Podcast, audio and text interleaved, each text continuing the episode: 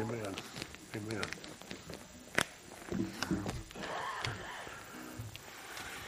Well, good morning. It's good to be back with you here this morning. I thank you so much for being here.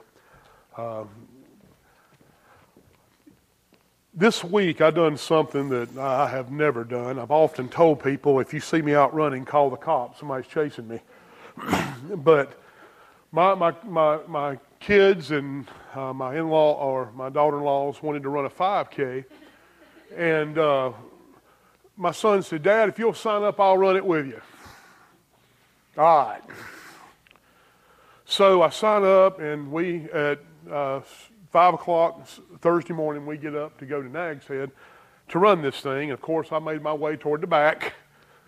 And uh, I said, you know, I tried to talk myself out of it the whole time. I said, no, if I can just finish, you know, hey, it is what it is. I, I, I'll make it.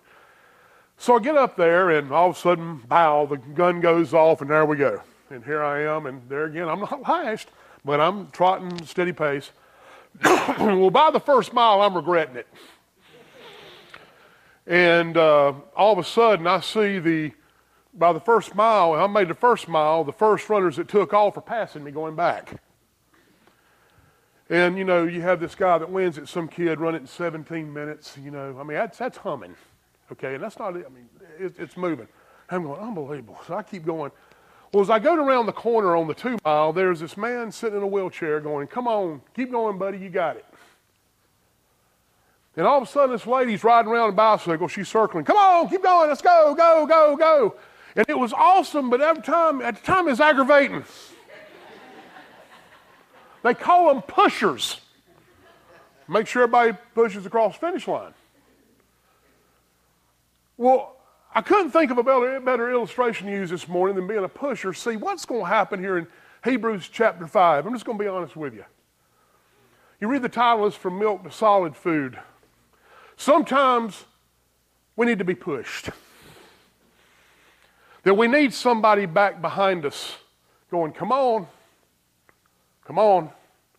You own a race. You got to keep pressing forward toward the finish line. You see, as we have been discussing in Hebrews, that here you have this group of believers that were Jewish believers that got people in the ear. And if you ever notice that when you get to running a race or get out there to doing something, especially when you're doing work for the Lord, there's always distractions. And if we take a moment within ourselves and stop and let those distractions ponder, pretty soon we get off course from the task or the goal we had set before us. And this is what's happening. Their goal, their, their, their, their, their purpose, they believe that what God had called them to had been thwarted by people outside. They're not listening, they're not growing. They're not maturing.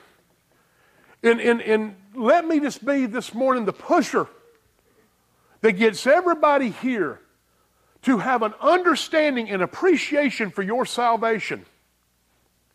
To understand that if you are a born again believer in Jesus Christ, the same Christ that saved you will sustain you. You got to keep going, people. We in a race. And one day we'll cross that finish line but we have to keep going. Stand with me as we read Hebrews chapter 5. For every high priest taken from among men is appointed on behalf of men in things pertaining to God in order to offer both gifts and sacrifices for sin. He can deal gently with the ignorant and misguided. He, can, he himself also is beset with weakness. And because of it, he is obligated to offer sacrifice for sins, as for the people, so also for himself. And no one takes the honor to himself, but receives it when he is called by God, even as Aaron was. So also, Christ did not glorify himself so as to become a high priest, but he who said to him, You are my son, today I've begotten you. Just as he says also in another passage, You are a priest forever, according to the order of Melchizedek. In the days of his flesh, he offered up both prayers and supplications with loud crying tears to the one, tab- to the one able to save him from death, and he was heard because of his piety. Although he was a son, he learned obedience from the things which he suffered, and having been made perfect, having Okay. He, he became to all those who obey him the source of eternal salvation, being designated by God as a high priest according to the order of Melchizedek. Concerning him, we have much to say, and it is hard to explain since you have become dull of hearing. For though by this time you ought to be teachers, you, you have need again for someone to teach you the elementary principles of the oracles of God. And you have come to the need, need milk and not solid food, for everyone who also partakes only of milk is not accustomed to the word of righteousness, for he is an infant. But solid food is for the mature, who, because of practice, have their senses trained to discern good and evil. Dear Heavenly Father, as we study into your word, may you be glorified in all things. That, Lord, we would have a clear understanding of your word this morning, and that everything that we say or do would bring glory to your name. And all God's people said, You may be seated. If we could go back to the first verse, I want to get to the meat, which is in the third, but I think the preceding meat has weight. You see, again, he's having to reemphasize the point of Christ's superiority. We have talked about how Christ is superior to the angels, Christ is superior to the prophets, and Christ is a great high priest.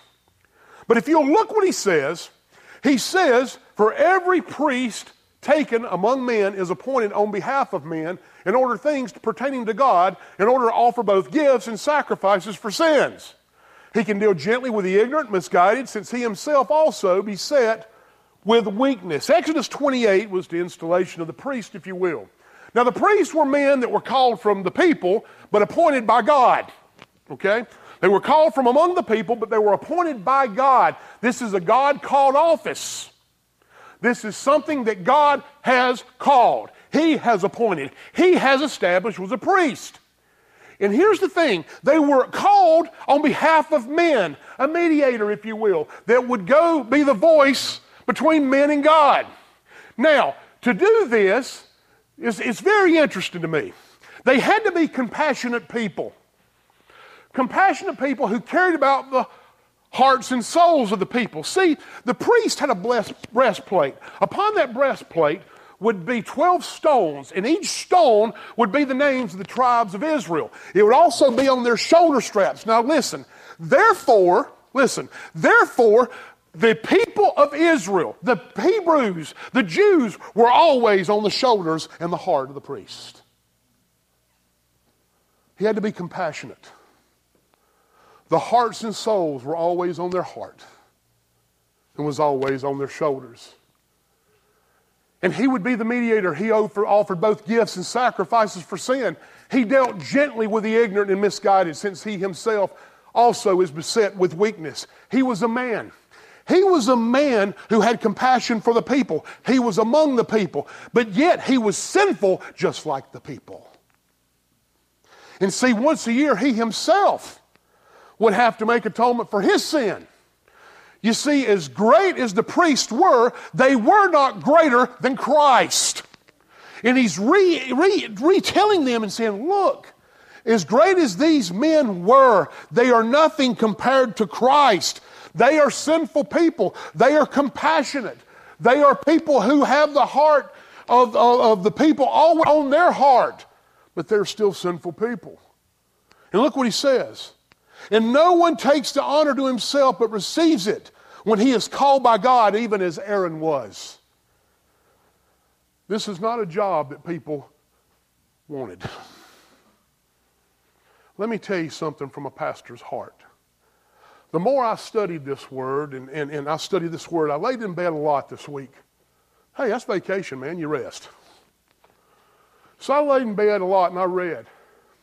And I got to thinking about that. And I got to thinking about as a man who is called by God to preach the word, I am not a priest, but I am a mouthpiece for God that must have compassion for the people. I am a man that needs Jesus Christ. I am not a man that is perfect. I am a man who has a sinful nature. I need Christ just like you do. But I am also a man that's been called by God to do this. And let me tell you, as I posted something on Facebook a while back, there's no glory in this. There is no glory being a mouthpiece for God. They did not seek glory. They sought to glorify God. And here's what I want you to understand when you're talking about the heart hearts of people on your heart and on your shoulders. That is a large burden to carry. It is a great burden to carry. A burden which you know that everything you say must represent God. And we cannot lead people astray because if we lead people astray, then we're not speaking for God but of ourselves. I am not a priest. I cannot forgive you of your sin. I do not have that ability. These priests that were called by God, and the Old Testament's beautiful. These men that were mediators would lay their hands on the sacrifice, therefore transferring guilt, covering the sin, but they could not remove it. No preacher can remove your sin. The only person that can remove your sin is Jesus Christ. Period. So let me tell you this. If Jesus, I'm, I'm getting ahead of myself, but I'm going to say it. If Jesus Christ is the great high priest, then what makes us think we need to go to a man who's called priest and confess our sins? Christ alone. Christ alone. Look what he says. And this no honor takes to honor to himself, but he receives it when he is called by God, even as Aaron was. So also Christ did not glorify himself as to become a high priest but who said to him, You are my, God, you are my son, today I've begotten you. I want you to listen. He did not glorify himself to become priest. Psalms 110 says he was declared priest. How was he declared priest? Today I have begotten you because of the resurrection of Jesus Christ. He is the great high priest because he paid the sacrifice for sin. And he don't have to go back and do it over and over and over because he was perfect and he was sinless. Christ is the great high priest. There's no man that can forgive you of your sins. Now, we can forgive people when they sin against us, but we do not possess the power to forgive eternal sin. We don't possess that. No man does. I don't care what title he claims. He does not have that power. Only Christ has the power to remove sin. And he said, You are my son. Today I have begotten you. Just as he says also in another passage, You are a priest forever according to the order of Melchizedek. I'm going to tell you something cool. Now, you might not pick up on this, but let me tell you what he's saying about the supremacy of Christ as a great high priest. Now, we learned that Jacob, who had become Israel, had 12 sons. Of his 12 sons, he had one named Levi. We get the Levites from that group. Now, if you've been here on Wednesday nights, we've been talking about the Levites as we've been going through a series on giving. And I know everybody's going, oh, here we go. Look, look. Giving is just as much a part of worship as singing and preaching the word. Will join us on Wednesdays. But we've been studying about Melchizedek as he'd be introduced in Genesis. But I want you to look what the text says, and I'm going to give you some cool, cool things. It says, according to the order of Melchizedek. Now you see, Levi had three sons. And this is, this is I, am telling you, you, you, this is beautiful. People say the Old Testament, man, try to get bogged down. You got to read the Old Testament, people. The Old Testament's still the Word of God. You see, Levi had three sons Gershon, Kohath, and Merari. Now, all three of those sons, families, had tabernacle duties. You'll find this in the book of Numbers, chapter 3. Now, they all had duties in the tabernacle, but they weren't all priests. The priests come from the line of Kohath, which that's where Aaron comes from. Now, now go with me on this. Aaron, all your Levites under Aaron, all the priests, I'm sorry, come after the line of Aaron to be high priest. But there are some people who have decided to try to be priest, and it didn't work out too well. But I want you to think about this for a few moments. Aaron's line, why did he say Melchizedek instead of Aaron? Well, see, Aaron's a man. and his priesthood end. But Melchizedek is an unending priesthood. Jesus was not after a line that would end, but after an eternal line. That is so cool. That's why the Bible's so awesome that he throws that in there. This is, this is language they would understand. Here it is a man saying, wait a minute, Aaron was the, was the line of priest, and Jesus is greater than him because he comes after the order of Melchizedek, and it's unending. Jesus is the unending high priest. And it's so beautiful because I want you to think about this for a few moments. There were several men, the word, the word tells us, that wanted to become priest. But of course, here's the thing priests are appointed by God. It is a specific title by Him. The Bible tells us in Numbers chapter 16, there was a man named Korah who rebelled against Moses and Aaron. You know what happened to Korah? The ground opened up and it swallowed him. You have King Uzziah who would try to go in and, and make sacrifice and he wasn't or burn incense which he wasn't supposed to burn. God struck him with leprosy. Then, of course, you have Saul, who offered up sacrifices that he didn't have the right to offer up. And God left him. You see, these men were appointed by God to be speakers for God, or speakers for men to God. But yet, as great as men as they were in the office that they held, Christ is so much superior because of his death, burial, and resurrection. He is a part of a line that is unending. It does not end, it is eternal. And he is our great high priest. It says, In the days of his flesh, he offered up both prayers and supplications with loud crying and tears to the one able to save him from death. And he was heard because of his piety. And although he was a son, he learned obedience and things which he suffered. I want you to think about this.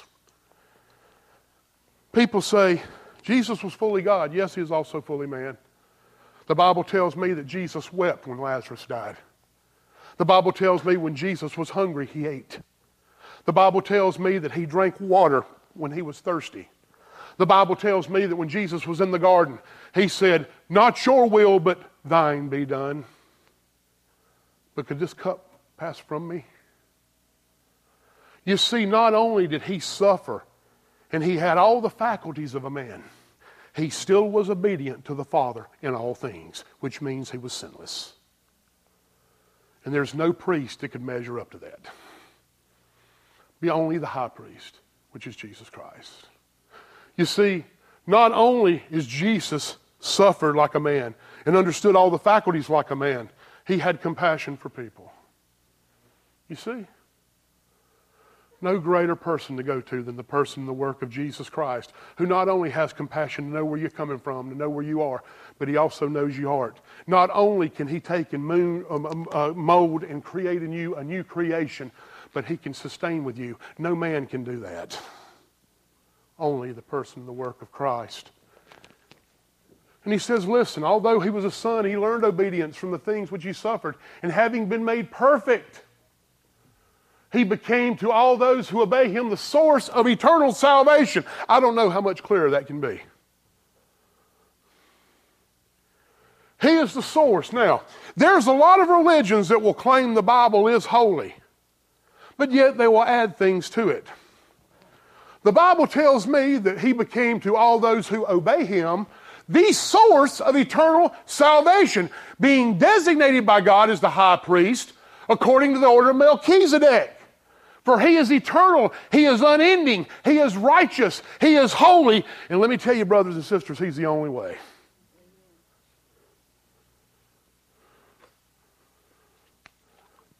Now look. He says concerning him, we have much to say, and it's hard to explain since you have become dull of hearing.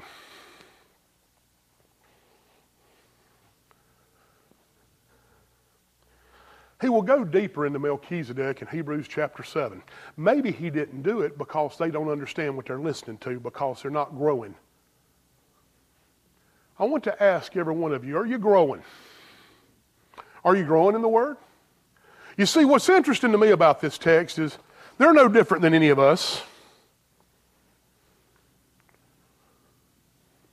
Sometimes we are all hard headed and we fashion things in our own making. But I want you to listen to what he says.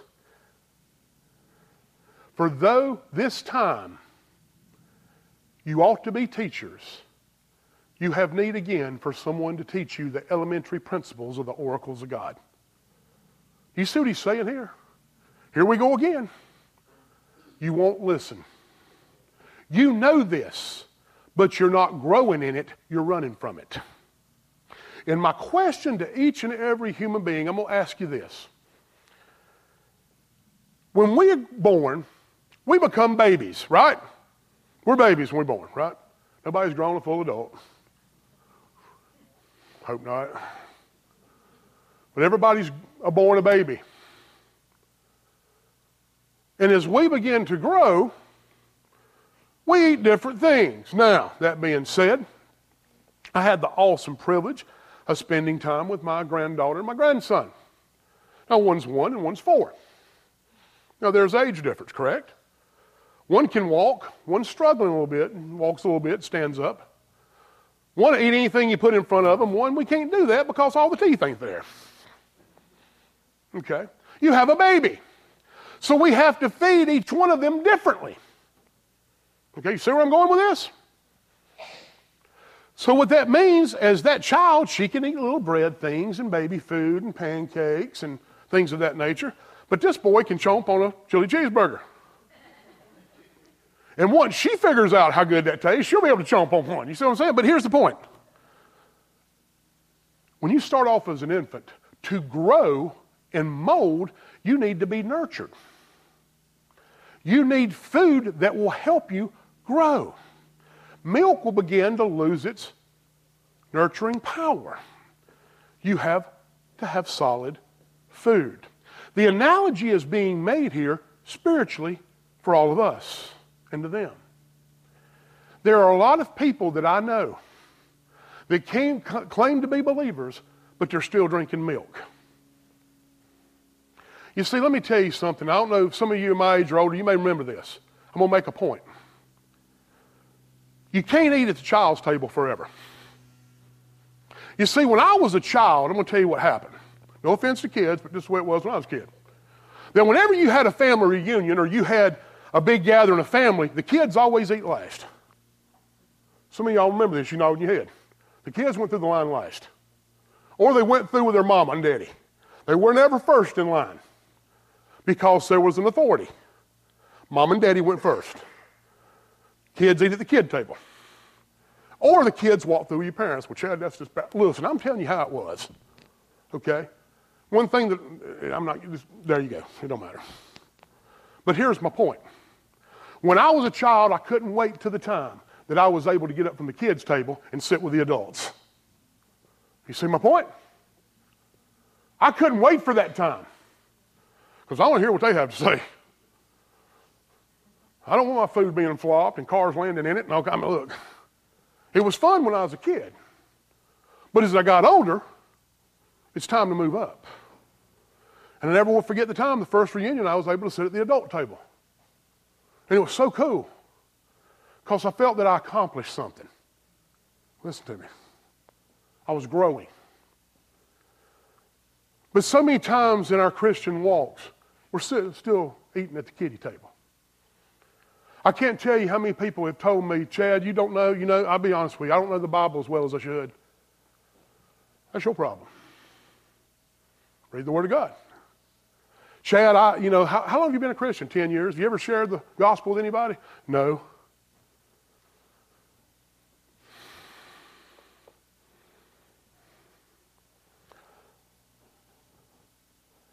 And we learn all these things as a child. And as a growing adult in the Christian walk, that desire to continue to grow should always be present. I give this illustration one time. I never will forget a church that I pastored, and I've shared this several times. I'm going to make a point. Listen to me. The point that I'm making is what he is saying, Hebrews, they ought to know this. But he's having to re-emphasize it again because it's not clicking.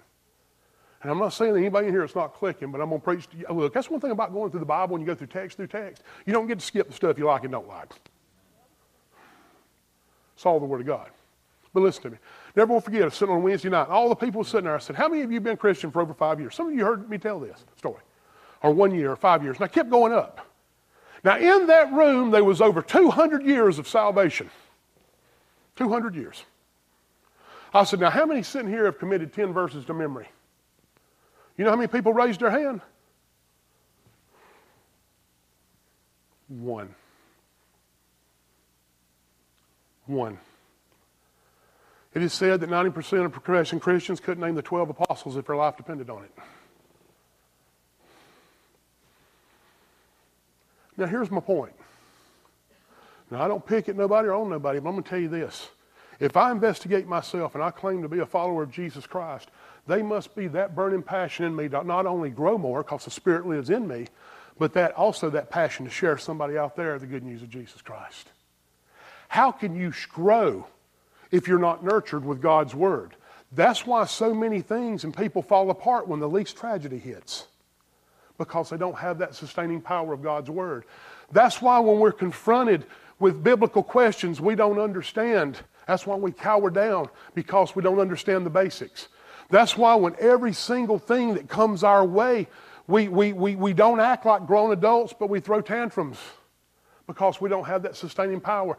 The Bible tells me in Colossians 3:16, let the words of Christ richly dwell within you. What that means is not only dwell within you, but richly dwell within you, which means this. Not only are you supposed to learn the word of God, it is supposed to take residence in your life. Guys, that is our foundation, is the Word of God. We're not to be like the Hebrews of old that have heard this, but yet we, we neglect to grow in it because we choose to do things our own way. Now, I want you to, I want to ask this question. You see, here's the deal. As I was sitting on, I, I had a lot of time to think this week. So I posed myself these questions. As I'm studying this word, I ask myself and I ask us, are we still babies? What are the char- characteristic of a spiritual baby? I'm going to give you some. Number one, now, now let me back up for a minute. Never mind. Number one, we're never satisfied with anything and we cry, cry enough to people hear us. Never satisfied with anything and we cry loud enough to pe- so people hear us. Is that not what babies do? Never satisfied. A spiritual baby, it always cries because they're never satisfied. You see, the thing about the Word of God is, it's not to be used to tickle people's ears. It's used to share the gospel of Jesus Christ that people would repent and to help you grow and grow closer to Jesus Christ. Amen? But see, a lot of times babies cry when they don't get what they want to get. They're not satisfied. I never will forget when I was a child. I'm thirsty. Give you something to drink. I want a Coke. Drink water. I don't want water. Then you're not thirsty. Now, I didn't like that. But the fact of the matter was, it wasn't what I thirsty, it's just what I didn't want. It didn't make me happy. So we always have to ask ourselves are we never satisfied? You know, I often think is this one of the hardest things with me. I'm transparent with you. And we've shared this a lot on Wednesdays nights in our Bible studies in the morning. You know this. We've gone through this quite often. God, provide me a way. Provide me a way to get from point A to point B. He gives you a bicycle instead of a car. But I'll get too tired of pedaling. You see, we have to understand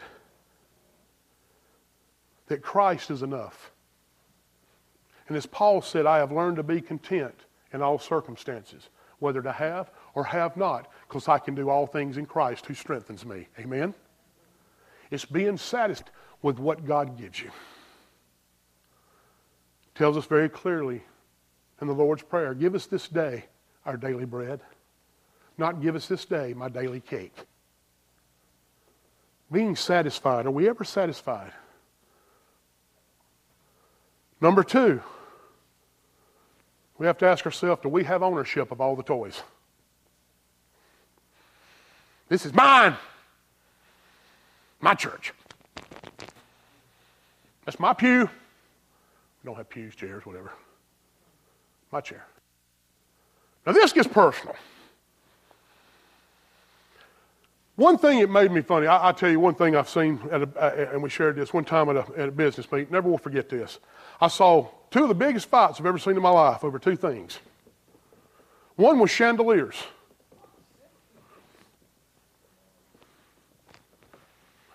Church was growing, was moving to another building. A person got mad because we weren't taking the chandeliers. But I bought those. Ah. And they in the dumpster with your faith, too. Or a car. We need a Ford van, need a Chevy van. Man brought up a, a, a, a, no, but a, a Dodge. I thought they was going to kill him.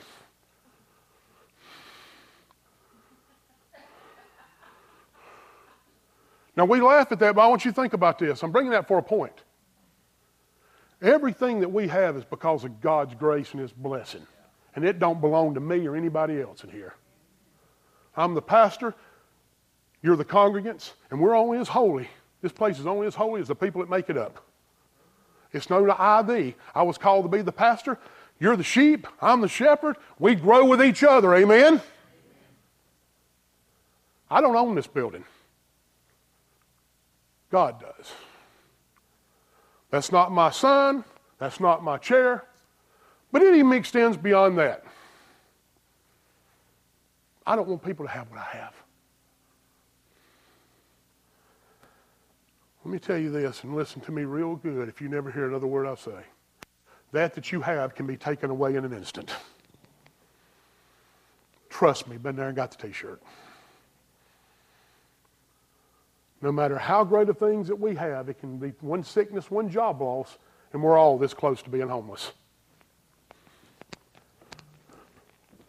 It's not mine.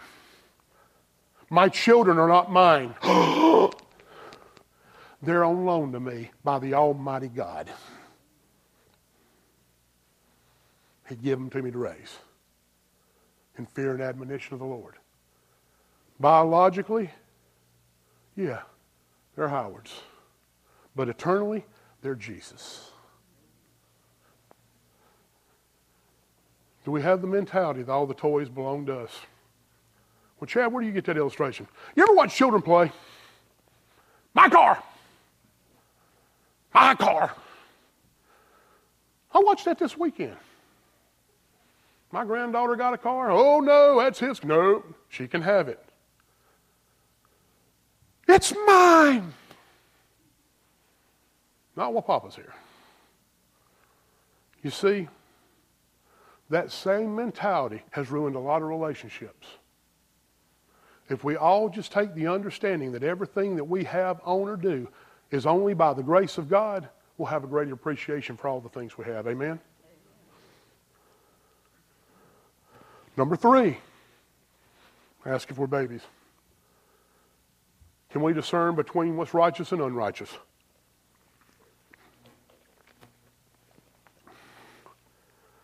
You see, that's why we need the Word of God. And I hate to use the old cliche that everybody sees on face, gossip, and signs, but God calls it sin, it's sin, people. There's no negotiation. And when we're growing in maturity, we know what we should do and what we're convicted of. You see, a lot of times we give into sinful behavior because it's popular. But let me tell you something the majority isn't always right. As a matter of fact, a lot of times the majority's wrong. Now, Chad, how could you say that? Because Jesus told me, narrow is the path to righteousness, and very few people enter into it. And I trust Jesus more than I do man. And I've, I've given this illustration many times from a perspective of us, okay, from our perspective. If you hear a few out of ten, how many is that? Three. The majority isn't always right. God's word is always right. Chad, well, I don't know what I should do. Then you read the word of God and you pray to Him. And I promise you, He will lead you. You see, what happens is you see these, you see these what I call symptoms of life that thwart you from understanding and completely following the Word of God. These symptoms. Number four.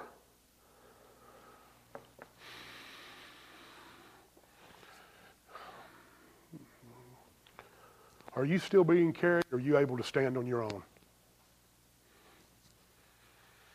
Babies have to be toted everywhere they go. Listen to me. Brothers and sisters, this world needs a Savior. And His name is Jesus Christ.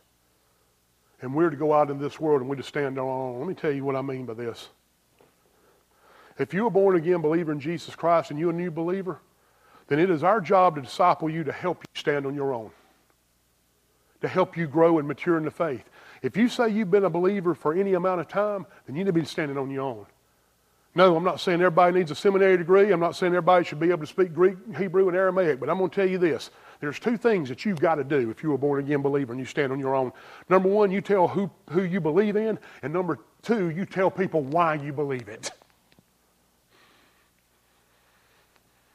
You can tell people who you believe in, and number two, you can tell them why you believe it. There's so many people that say, Chad, I'm saved, I'm saved, but most people can't tell me why they are. Listen to me. This is very important. And I'm not going to call anybody's names or anybody that was in here, but a person that come talk to me and told me about what they did when they stood up to the two people that come and knocked on their door. They said, You know, my family used to shut the door, but I decided to talk to them. And he said, All I could do was quote scripture. I said, Then you did what you were supposed to do. Praise God. And how many of us have done that? Have seen these cults come up to us and they knock on the door. I ain't going to the door and talk to them. Hide, here they come. They need Jesus, people. We should never be ashamed to give a reason for the hope that we have. Never.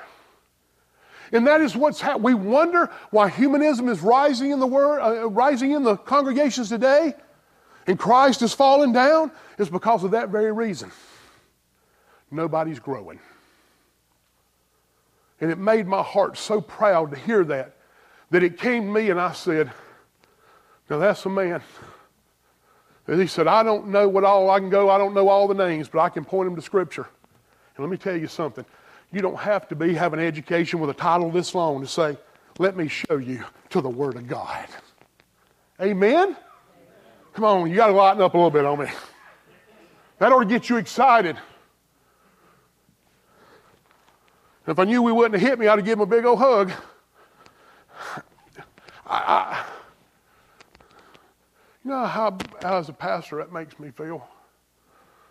When people share that stuff to me? It ain't about what all you've done. It ain't about what status you have. It's not about how much education you have. It's that you're willing to take the time to share with somebody who needs the Lord. Let me share you the Word of God. That's what matters. That's the sign of a that's the sign of maturity. Maturity don't come with, with what all that we've gained in this world. It comes with relying on Jesus Christ and He will lead you, I promise. Can you stand on your own?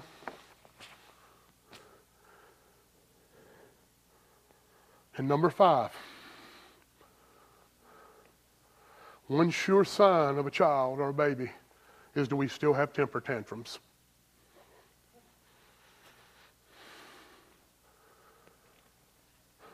Listen to me.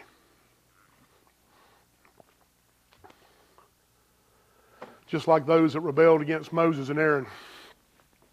They didn't get it their way. And they got mad.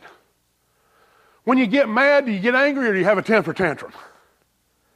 You ever been in Walmart and watch these kids flop around on their back and kick stuff? We laugh at the kids. I've seen adults do it too. Can't talk to anybody in a reasonable voice. I got to scream and let everybody know it.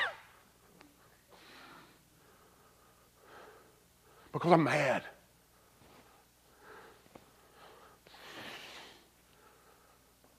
Listen to me. How we react in situation tells a lot about our character. And it tells a lot about our walk. Not only does it tell, uh, uh, tell, tell about our character and walk, it tells everybody that was surrounded with you about your walk. You see, these are things children do. I'm talking about babies. Babies do.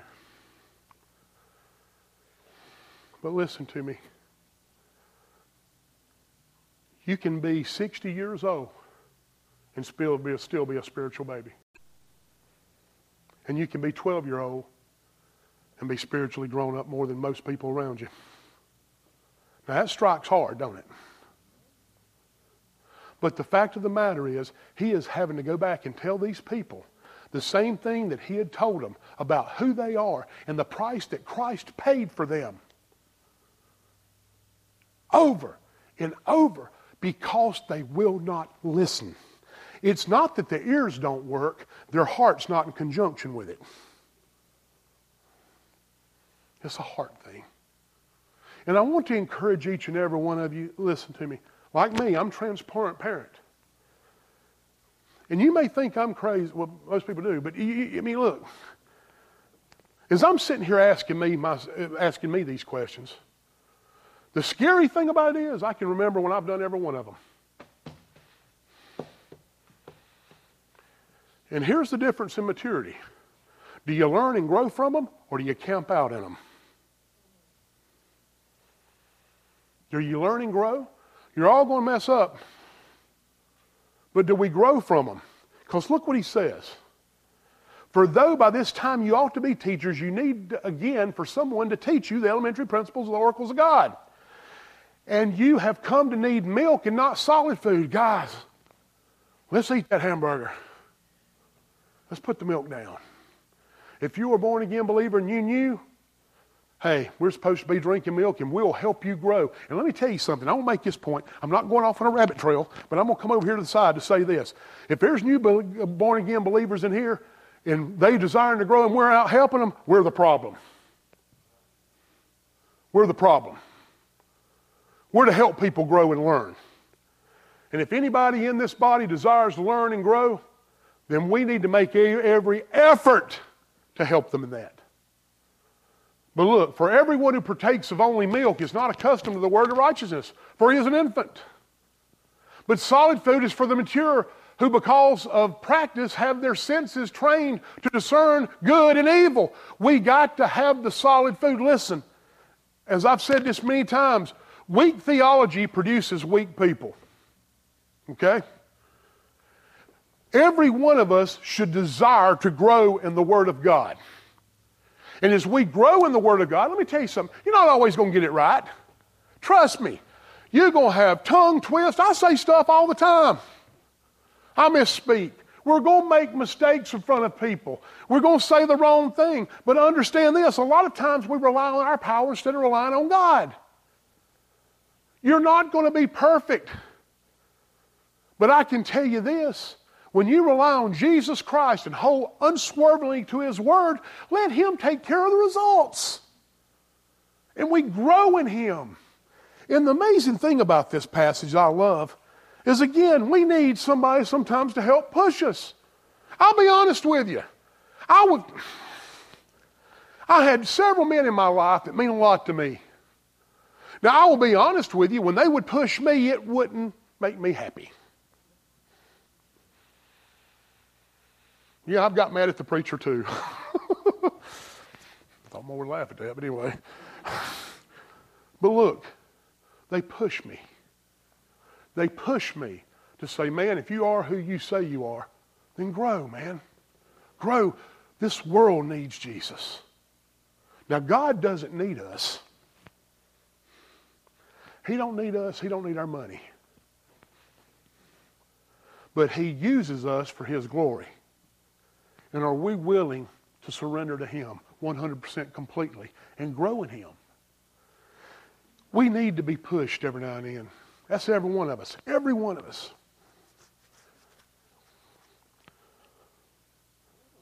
And I pray that you get in this race with me. I pray you grow.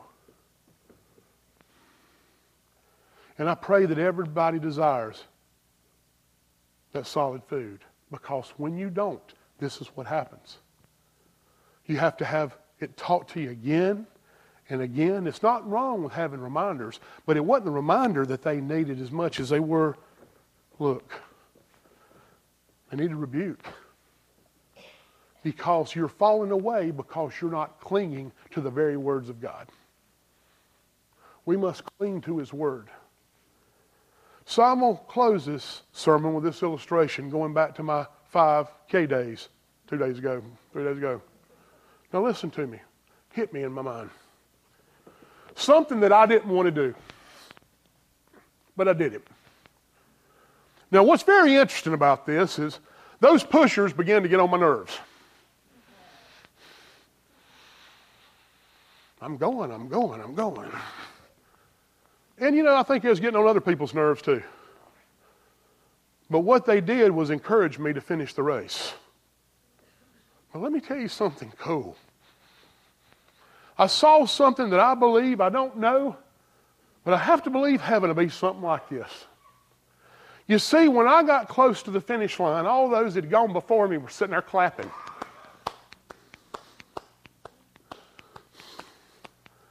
And these lines of people were at the finish line waiting on me. And as I crossed, they said, Well done. I have to believe that's what heaven's like, people. That this road is going to be tough on that race. But we have the people that get behind us going, Keep on! Grow up! Get up! Keep pressing forward.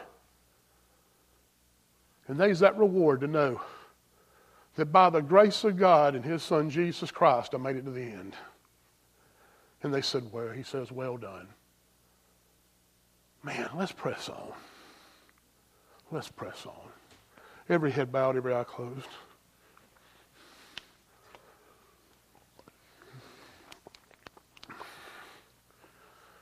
Dear Heavenly Father, I come to you today, Lord, thanking you.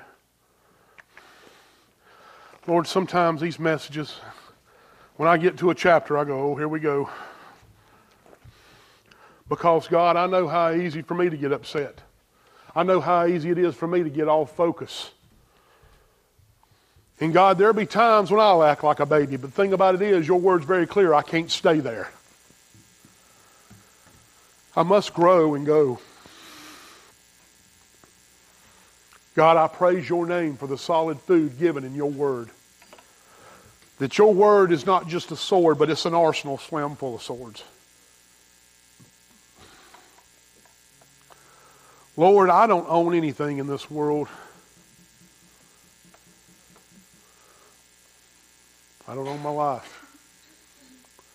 You graciously give it to me. God, I'm just a sojourner on this earth, a pilgrim. And a pilgrim that wanders. And Lord, I may wander another day. I may wander 20 more years. I don't know. But one thing I do know because of Jesus Christ, my home's established and it's not here, but it's in your presence. Lord, there'll be times when I'll fall back to those baby mentality and baby ways. But God, your word's very clear that you discipline those whom you love. And I remember when I was a child, I got a spanking when I did not do what I was supposed to do. And God, sometimes you discipline us that we will grow and learn. God, I'm not perfect, and I will never stand up here on this stage and present to myself that I am in front of all these people because you know my heart, and that's what matters. But Lord, again, I have the tendency to fall into each one of these categories. But Lord, I am not convinced any other way. I, this is a hill I'll die on. I stand on it. That God, if I am what I say I am, I cannot camp out in any of them for the eternity. There must be change in my life. God, I pray that that change has been made in everybody's life. Again, people may revisit the house, but they won't live in it. God, I pray today if there's a person here that has not made a professing relationship with you, they've not been saved, they are not a new creation, the Lord, you convict their hearts and draw them unto you before it's eternally too late. God, I, I thank you so much for saving me. And Lord, I want to encourage everyone out here that ain't about where you going to school, how much, where you going to school, how much money you have, who your mom and daddy was. That everybody here matters. That everybody here has a purpose. God, regardless of whatever we do, it is not whether you teach things from all the knowledge in the world that makes you mature, but what makes you mature is you a servant. You're a servant living for Jesus Christ. God, our attitudes, our actions reflect what we are. And God, I won't let people down. But Lord, it's when we get off that path that we put our trust in you to get back on it. That we continue to grow. We continue to seek you in all things. God, I pray you grow us. Again, not numerically. If you add people, praise God. We want people to, we want this church to grow numerically, but we desire for it to grow spiritually. That, Lord, not only do we see people saved, but when those people are saved, not only do we disciple them, but they make other disciples. And then we grow together. And the accountability is what we're in Hebrews 10. That I need that pusher behind me just like everybody else does. We all need that pusher saying, keep up going. Just one more round, one more mile. There's a race to run. God, I love this congregation. I love every person here. And Lord, I thank you that I have the opportunity to carry that. Because, God, I will not say nothing about me because I'm unworthy of everything. But, God, being a part of this group here, you grow me in love, you grow me in compassion, and Lord, it shows very clearly in your word that we need each other. God, for those here that are saved that need some igniting, God, I pray you light that fuse. And again, God, it's not about how you know, but being like that other person was that's willing to meet with somebody and say, here's the scripture. You read it. Praise God. Lord, you know my heart. I've heard a lot of things and heard a lot of people say a lot of things since I've been here. But that changed me in a lot of ways. Because, God, there's nothing greater than seeing the heart of a person willing to show their heart for you. God, we don't know who's among us. Maybe the next missionary, maybe the next preacher, maybe the next janitor, maybe the next encourager, maybe the next handshaker. Maybe person to work with children. God, I don't know. But Lord, it's not about a title. It's about serving you for your glory. That you would receive the reward of your suffering. Lord, we love you. We thank you. We We pray that you continue to use us in a mighty way. And all God's people said, Amen. Stand and worship with us as we.